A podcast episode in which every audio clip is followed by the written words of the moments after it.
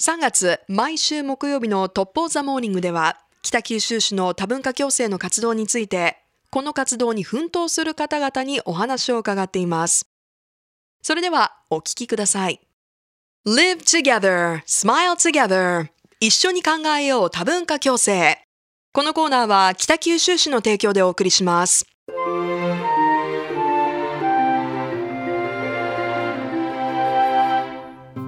ここからは多文化共生について皆さんと考えていきたいと思います。今朝のゲストは北九州国際交流協会日本語コーディネーターの林田真美子さんと一宇治隼人さんです。よろしくお願いします。よろしくお願いします。さあ早速ではありますが北九州国際交流協会日本語コーディネーターとはどのようなお仕事なんでしょうか？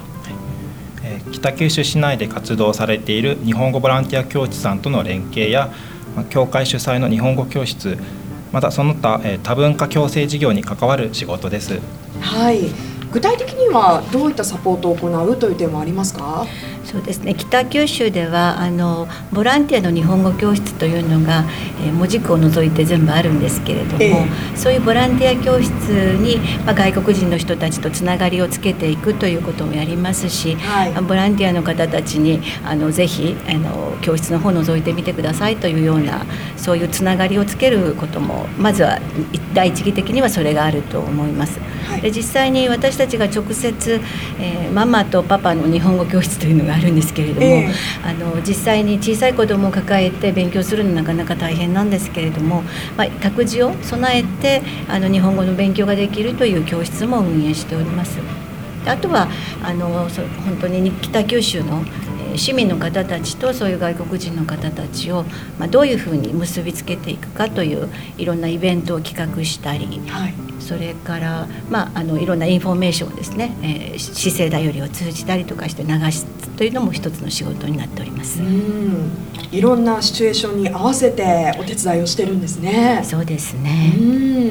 あのもともとはなぜ日本語コーディネーターのお仕事をしようと思われたんでしょうか？まず一宇治さんからお伺いしてもよろしいですか？はい。えー、私はもう外国人市民の助けになる仕事ができたらと思いこの仕事に就きました、はい、で私自身も外国で暮らしたことがあってその時に言いたいことが伝わらないもどかしさなどがありました、えまあ、そこで北九州で同じような思いをしている外国の方がいれば、まあ、その方々のお手伝いをしたいと考えて今仕事に取り組んでいます。そうなんですね。どちらにお住まいだったんですか、えーと、マレーシアと韓国に住んでました。そうですか、はい、ご自身の経験が今の仕事に生きてるって感じる瞬間ってありますか？そうですね。やはりその言いたいことを言えない時に、どうしてもストレスが溜まってるような様子も見られるんですけどもその時にもこちらもリラックスして笑顔で聞くようにはするようにしています。そうすることで、はい言葉を引き出すこともできていると思います。はい、一宇治さんの笑顔に助けられている方が たくさんいらっしゃるんですね。いますね。林田さんはいかがですか？はい私はですね実はあの JICA の方で本当にゼロビギナー全く何も喋れないっていう人たちにずっと日本語を教えてきておりまして、でそれ以外にも主婦ですとか、まあ、留学生あるいはあの技能実習のコースとかも担当しておりましたので、はい、それが活かせる仕事としてはいいのかなと思ったのとあとパーティーですとか交流会などの企画もしてましたので多分コーディネーターとしてはそのいろんなものが活かせるんではないかというのが大きかったですね。お二人ともご自身の経験が今の仕事につながってるんですね。さあ日本語コーディネーターのお仕事を通じてどんなことを感じていらっしゃるんでしょうか？林田さん何か思うことはありますか？そうですねあの結局こう日本人の人たちが悩むのと同じ悩みを持ってるということですよね。あの小さい子供を抱えてるお母さんは子供が病気になったらどうしよう日本人のご主人がいるところは、まあ、多少いいかと思うんですけれども出張でいない時どうしたらいいか。そういうこともありますね。ありますね。えー、あとあの小学校の子どもたちもあの学校でなかなかやっぱりコミュニケーション取れないということで、えー悩むこともありますし多分いじめもあったりすると思うんですけど日本の子どもと同じように親には言えないということもありますから、はい、まあのそういうところもですね実際にお母さんたちから悩みを聞くと全く同じだと思います。で社会的にはですね多分言葉が少しできないという面では弱者の方に行くかと思うんですが、ええ、本当はみんな言葉がクリアできればあの自立した一人の社会人ここにいらっしゃる皆さん市民の方たちと同じような暮らしをしている方たちなんですよね。ええ、ですからあのできるだけ一人の市民として外国の方たちが市民の中に受け入れられるそれをこう感じると嬉しいなと思いますしそういうふうな仕事にしていきたいなと思ってます。はい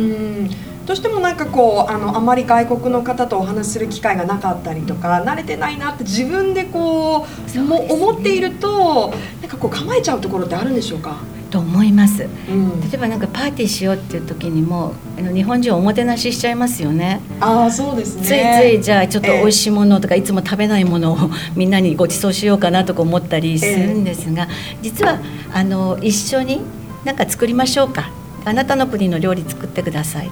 私は私でこう手巻き寿司教えるからみたいな、えー、そういうふうなこうもっと普通に普通に本当に普通に、えー、あの垣根がなく、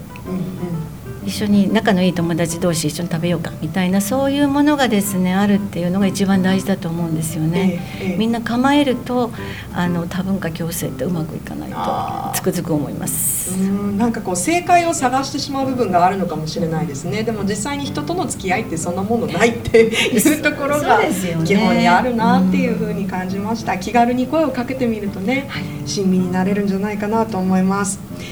えー、一氏さんはですね、はい、優しい日本語に関わる業務をされているということなんですがこの優しい日本語って最近よく聞きますよね、はい、どのようなものなんでしょうか、はい。えっと、優しい日本語というのは、まあ、日本語を十分に理解できない人のために考えられた日本語です。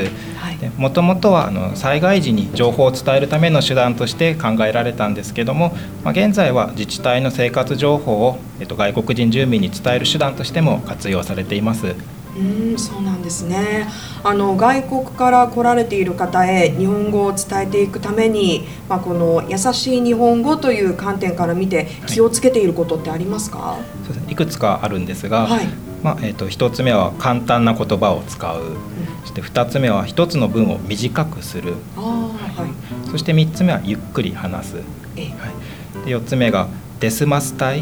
イで話す、はい、例えばよく「今日どこ行くの?」って言ってもわ、えー、からない人も「どこへ行きますか?」だと伝わることもあるので「デスマスを」そうですね、ね、はい、丁寧な言葉で,、はい、で最後はですね、まあ、方言を使わないということですね。はい。なんかこうね心の距離が縮まると意外と方言が出てしまうことって、ね。はい、あると思うんですけど、はい、うん。やっぱり標準語が一番伝わりやすい。そうですね。はい。るほど意外と簡単な日本語で話そうって思ったら難しかったりしますよね、うん、そうですね、はい、まあでも今とてもこう分かりやすくポイントを挙げてくださったので、はい、自分にもすぐこう応用できるなと思いました。はい、うん。さあ最後になりますが今後の夢目標についてお伺いしたいと思います。まず林田さんいかがですか？そうですね。あの先ほどママパパの教室やボランティア日本語教室のお話しましたけれども、実際に来た時には本当に喋れなかった人たちが何年か経ったら「え喋れるようになってる」ちょっと通訳もできるよっていう人たち結構いるんですね。はい、でそういう人たちがあの教室の中にいることで初めて来て本当に不安でたまらなかった人たちがきっとああなれるかもしれないっていうふうに思う。それが大事かなと思いますでそんな人が一人でも多くなるようにあの優しいあの自分の国の言葉がちゃんと話せてしかも日本語もわかるお姉さんいっぱいいるよねという、うん、そういうあの今度は、えー、初めて来た人たちのためにその人たちがお手伝いができるようなそういう社会そういうふうな教室をたくさん作っていきたいなと思っています。うん明確なこう目標となるような人が近くにいたらやる気も増しますよね。うですね。うん、えー、せっかくですから一宇治さんは夢目標ありますか？えー、そうですね。あの今以上にですね北九州市民と、まあ、そこで暮らす外国の方の交流が進んでいってほしいなと思います。で先ほどあの優しい日本語の話があったんですが、はい、えっと、日本の方はどうしても外国の方を見ると英語で話さなきゃとかその国の言葉を使わなきゃって思う方もちょっとなんかなかなか難しいんですけども、うん、そうではなくて優しい日本語だったら理解できる外国の方もいるので、まあ、ぜひまずは一言声をかけていただきたいなと。そこから交流が進んでいったらいいなと思っています。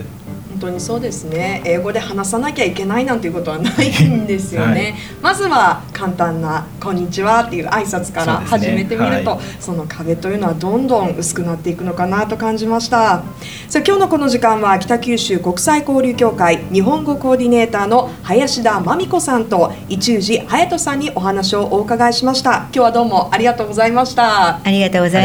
いました